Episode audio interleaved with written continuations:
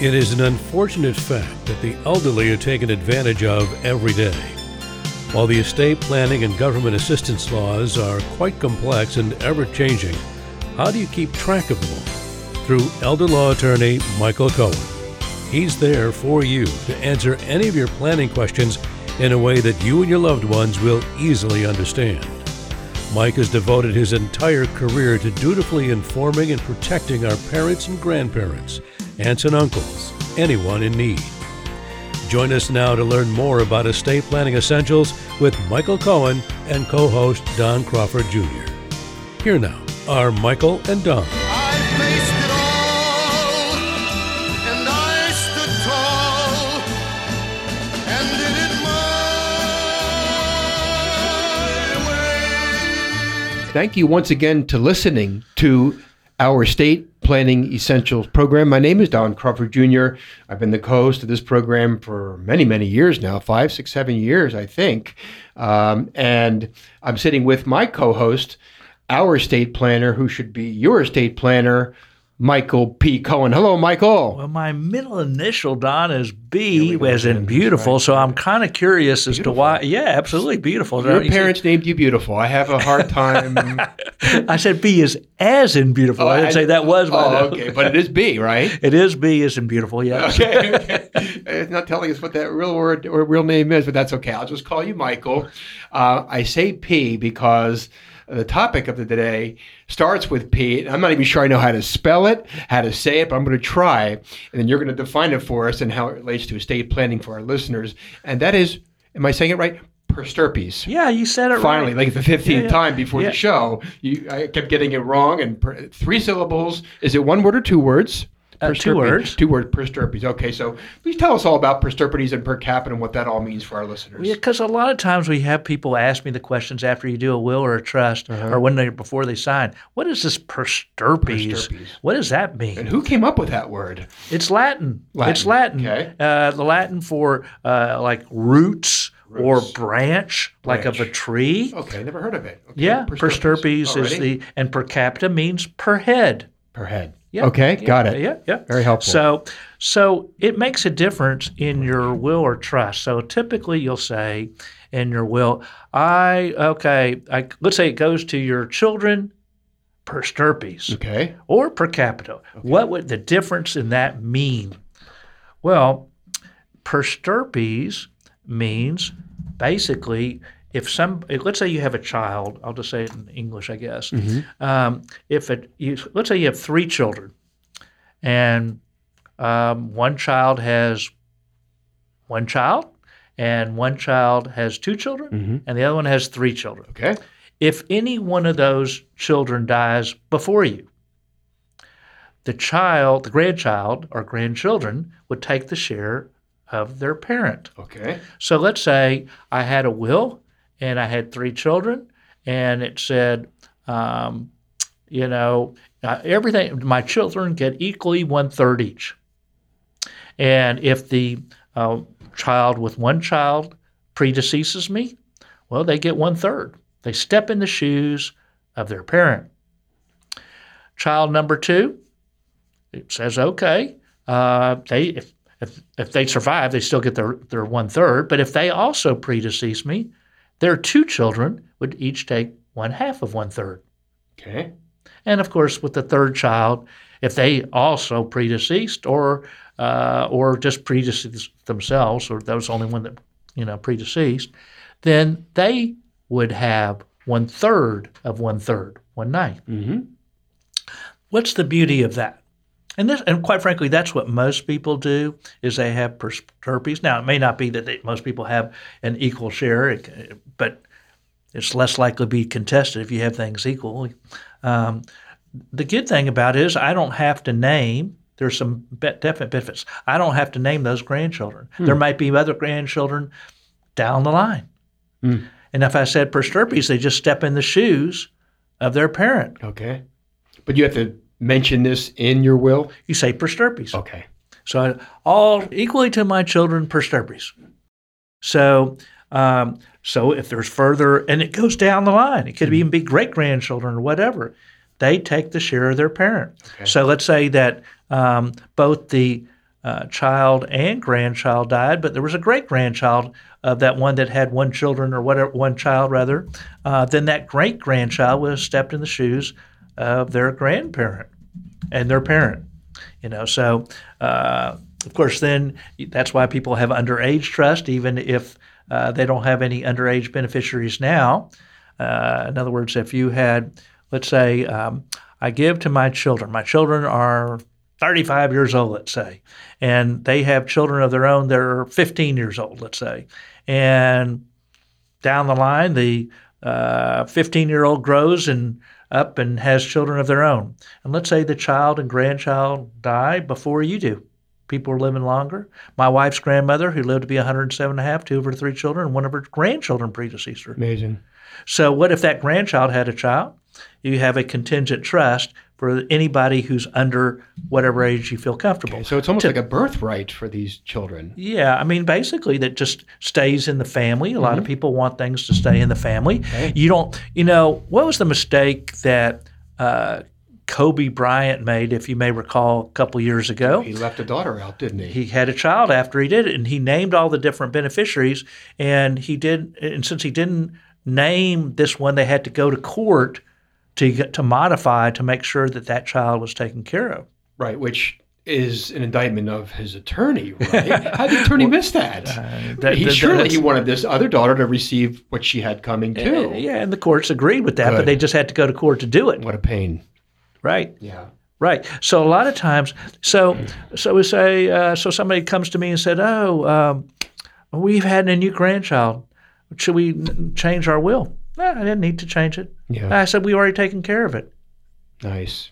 Because it said per stirpes, right. and so we didn't really need to do it. Now, it could be though. You have to be careful about. Uh, we sometimes you don't want you, you know. Typically, what we say, unless the client tells us differently, that the child has to be born to, in other words, blood or adopted by, for them to get that line.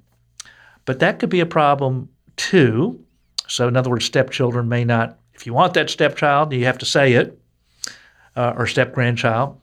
And sometimes people do, of mm-hmm. course. But what one time I remember we had, or it's been more than once, um, uh, a child didn't realize that um, uh, he had a child from a relationship when he was a teenager. Mm. And then the mother of the child says, Hey, guess what? You're dad. Yeah. Hey, Jerry Jones. Yeah, I knew that was coming. I knew you were going to go there. hey, Jerry Jones. Uh, yeah, I mean, just even though I've gotten money from you for all these years, I mm-hmm. think I want more. Mm-hmm. Uh, the uh, bottom line is uh, so, uh, and, and, and let's say that the grandparent doesn't have any relationship with that child. Right. We say, okay, I want to say, even though it said blood originally, I exclude.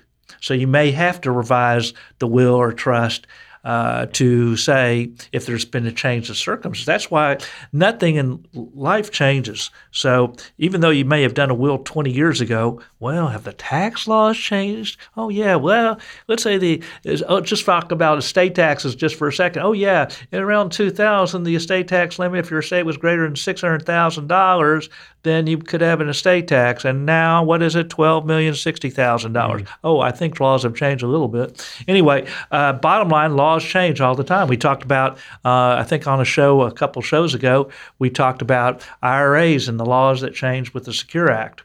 Well, any event, laws change, relationships change, money changes, health changes, mm-hmm. and as a result, you have to. Do you? I think that the law, if anything that I do here today that everything's going to be the same way 50 years ago. Do I know what those laws are going to be? No, I don't. Mm-hmm. I have no idea what's happening. Mm-hmm. I didn't know that. Well, I guess we knew that Russia was going to invade Ukraine. Yeah. but you know, but for the most part, we didn't know. We don't know a lot of things that will happen. Did we know that had you I didn't even know what the word pandemic was I don't think before mm-hmm. a couple years ago. epidemic, but I didn't know pandemic. Yeah, I, I didn't. Yeah. I probably mispronounced. I probably called it pandemic or right. something like that. Right. so I mean, who knows? We can't predict the future, but what we can we can do is reduce as much risk as possible. Does per stirpes also apply to adopted children also? Uh, we put it in Mm-hmm. our. It's all it depends on what your definition is, but we put it in our will per, that children are considered born to or adopted. But it's all in your definition. Mm. You could say only blood Mm-hmm. if you wanted to. Interesting. Yeah, Okay. if, if you So didn't that like the take- that child. then excludes anybody else who could come knocking with a handout saying, "I'm family." Yeah, because there's different types of adoption. Sometimes there's adoption by estoppel. There's all sorts of uh, things that uh, adult adoptions and things Mm-hmm. like that that are uh, probably beyond the terms of this time of this show. But Right. the bottom line is, so sometimes if you're concerned Mm-hmm. that uh, uh, your child might adopt somebody that you don't want, Right. then you could change your definition. Right. It's just like like like sometimes we define uh, if if my spouse remarries. You know, we talked about on uh, I think it was on the trust show about how we want to protect if our spouse remarries. What how do we define remarriage? We could define remarriage any way we want. We could say cohabitation for one night. Uh, if that we can define that as marriage. So it's all in your documents. It's all the way you want to. Fascinating. Yeah. So And I guess a lot of it con- that will come down to how a judge might interpret it too. They may just say, "But Your Honor, I was 20 years old. That was 45 years ago. I didn't know what I was doing." And and like the Kobe Bryant thing, it's a little ambiguous. It's not because you know he wouldn't want to preclude one of his daughters. But in other situations, since it was decades ago, maybe a judge would be a little more sympathetic and merciful. I don't know. You have to look at first of all the the court's going to look at all the facts and every facts and every situation is going to different but you're going to look at generally what people agree to or what they say Mm-hmm. uh, the term you know the like on a contract you look at the four corners of the document see Mm-hmm. what the intent is it's where the problem like on wills is when it's ambiguous Mm-hmm. that's when it's open to interpretation that, that that's where there's a problem but if you clearly state so the, the key thing is to clearly state whatever your intentions are Makes you don't. You never remember we talked about a show that we say don't use what we call precatory language, where uh, or, or certain types of language where uh, you say may or sh- uh, as opposed could, to shall. Or, Right. Mm-hmm.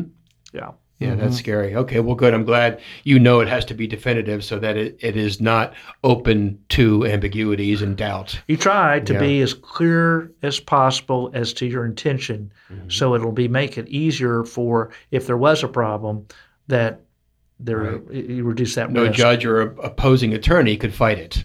Yeah. Mm-hmm. Usually on wills, by the way, the, the most common things that people uh, contest are either undue influence or uh, lack of mental capacity. Oh, okay. So if you're concerned about capacity, then usually we have a doctor sign an affidavit swearing that the person had enough capacity. A lot of times it's hard to determine capacity, uh, and um, the uh, if you have undue influence, well. You have to be careful because that's one that's really a, a problem. Because a lot of times, let's say you have a husband wife, uh, you know, they want to sign the will together, and usually that's not an issue. Uh, but if you thought there was different marriages or something like that, and the kids, then maybe you should separate the have them at sign at separate times. Uh, so it could be an issue. Or if you had the kid uh, that said, uh, you know, was there when they signed the will and was, everything went to them, then that might be an issue. You know, it's interesting because you talk about ambigu- ambiguities and being ambiguous. A power of undue influence, that alone is ambiguous. What does that really mean? I'm just sitting here thinking, what does he mean by that? The power of suggestion, is that influence? The power of threat, is that influence? I mean, how far does this go? Yeah. So remember, we talked about last year. I think it was in Charley Pride's case. Yes. Remember um, the one child that was born of a different relationship was saying, "Look, uh, Dad lacked capacity. Well, either lacked capacity, and his wife tried to influence him as to how things went, so it would go to her and her children, and not me. And so, therefore, the will's no good." And, uh, and therefore, if it's go, it's no good, and I'm a child, then I will get a bigger share of the pie. Yeah. We this is this is you know I and again I don't know we talked about Jerry Jones and, and the paternity suit and I'm not saying that this uh, woman I, I'm not I don't know all the different facts and I'm not making any uh, things but quite frankly if uh, you know if she if I'm sure that Jerry Jones has great uh, attorneys and has protected things but if somebody didn't then then the question would be um, if if there was undue influence that, and they were a child, they try to set it aside, saying there was a lack of capacity or undue influence, and therefore that they might take a, under the laws of intestacy. All right, so so you have to be kind of careful on that. Mm-hmm. Yeah, or else get ready for the shakedown. Yeah, right. Well, I mean, quite frankly, that's happens. Yeah, it, It it's sad that happens. it happens. So- Um, go so- ahead, Michael. So yeah, you redu- see when you have per stirpes, that reduce. If you have things equal, you're more likely that there's less likely to be a contest. Right. You reduce fighting. It makes it clear. It goes from generation to generation, and so it's equal. Um, And, and you've always said over the years, even my father has done this just to be safe, to mention those by name who are not included in the will, who inherit nothing, just to be safe. Yeah, I you know some people don't like that, but um, I prefer to do that. Yeah. because I don't want people to think that we forgot. Right. That's the point. Know. Okay. Yeah. So, um, so there, the advantages are you don't have to amend your will or do a codicil. Right. You keep the same line of descent.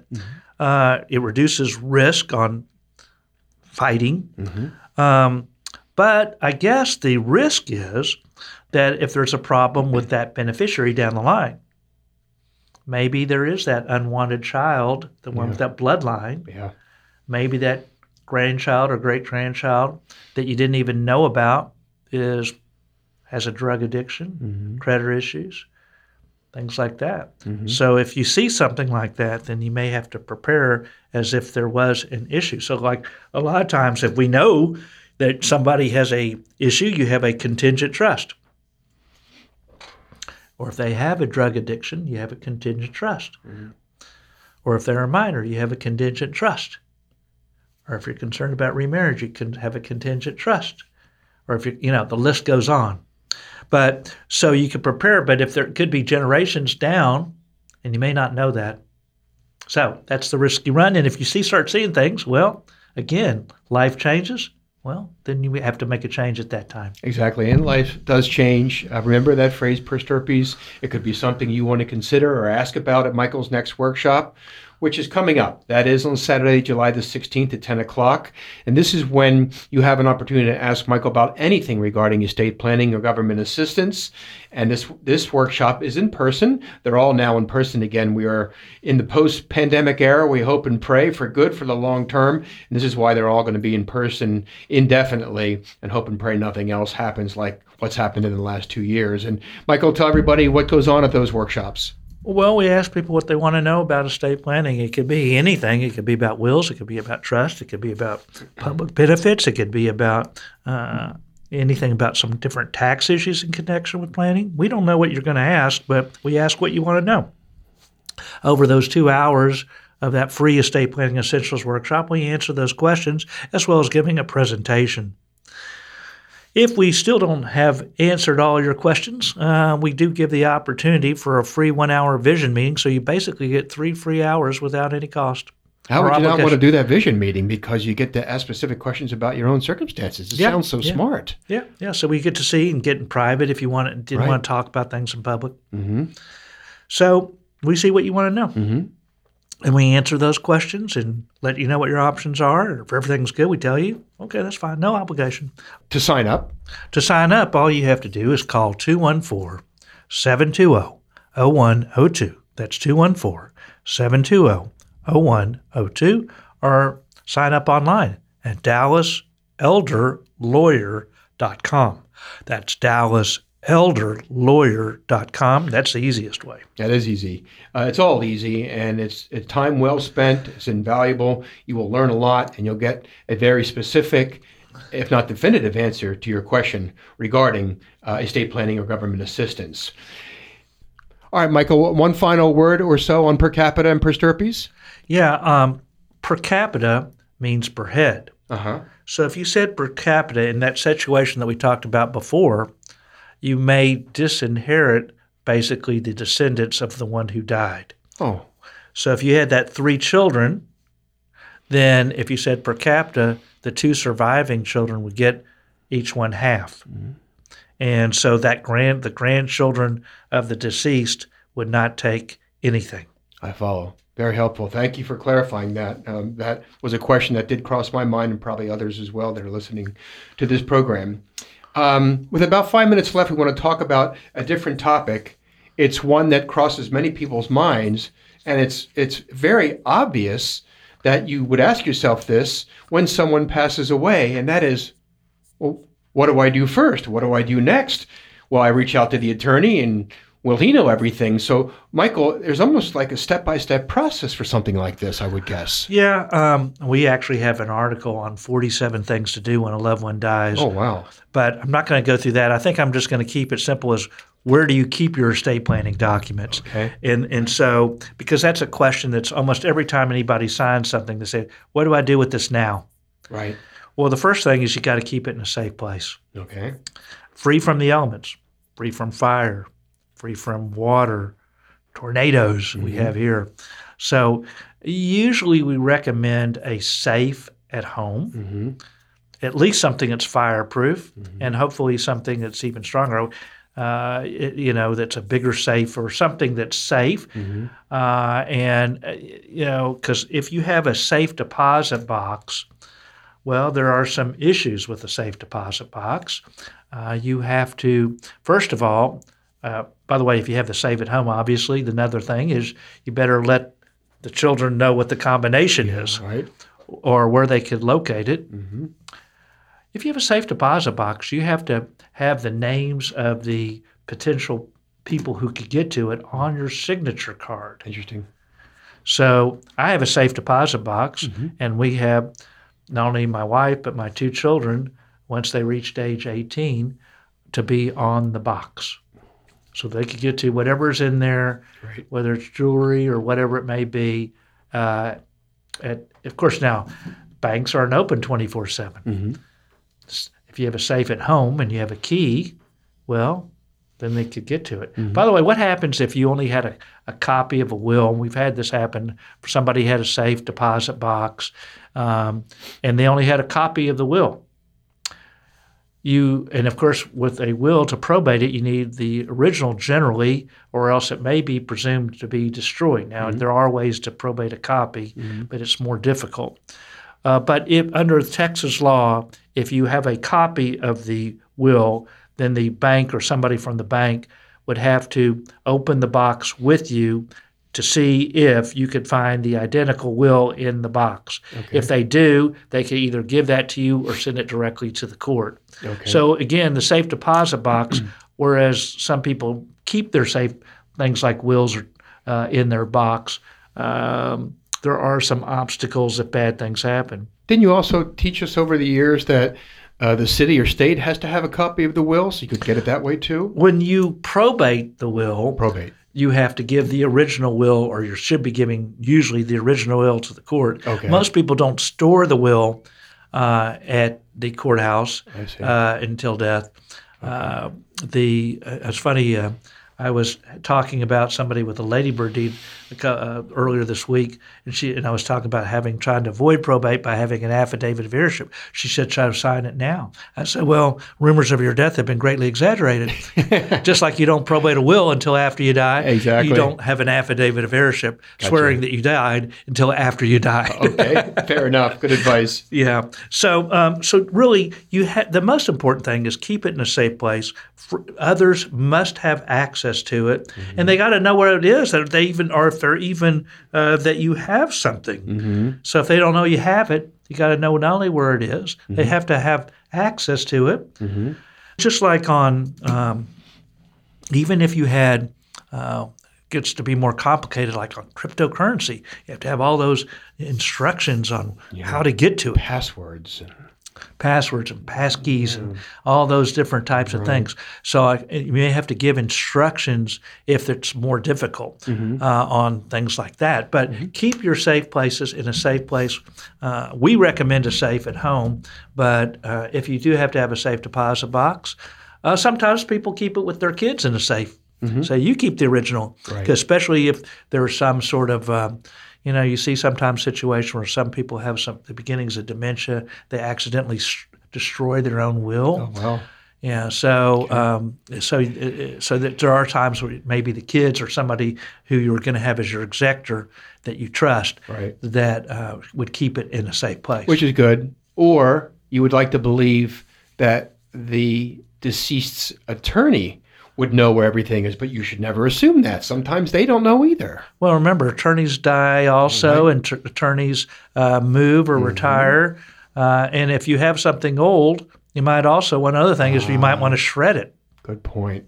You know- Competing documents. You know, if you had an old will, you know, and you've had something new that's changed uh, that you had that supersedes. Nightmare. Yeah, I mean, some people try to use that. Goes, oh, this will wasn't good, so I can go back to the old will or whatever. But if you don't want that anymore, you may, uh, or let's say you had a power of attorney, you didn't revoke, you know, power of attorney, unless you revoke it uh, and give notice to the agent, it might still be good. Right. And so you may want to revoke that power of attorney. Uh, you don't always have to record a power of attorney unless it's dealing with real estate, or unless you say that in the in the document. But in any event, sometimes you shred old documents. Makes sense. And if you want to know more, attend Michael's next workshop. Again, that's coming up Saturday, July the 16th at 10 o'clock. To sign up for that in person workshop, not online, in person from now on, dial 214 720 0102 or go to DallasElderLawyer.com to sign up for that estate planning essentials workshop. Dallas Elder Law Attorney Michael Cohen, I thank you, sir. Thank you, Don. The record shows I took the blows and did it my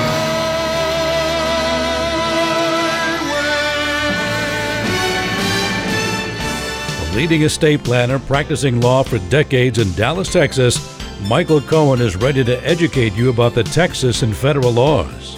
The next step to that end is to attend his next workshop by going to his website, which is dallaselderlawyer.com. That's dallaselderlawyer.com and sign up for that free estate planning essentials workshop. Or you can also call him by dialing 214 720 0102. That's 214 720 0102. A talk show host on KAAM for eight years now, Michael Cohen is the person you want to evaluate what could currently be a rather insufficient estate plan. Make certain that is not the case and that it is created and completed your way by signing up for his next free workshop today.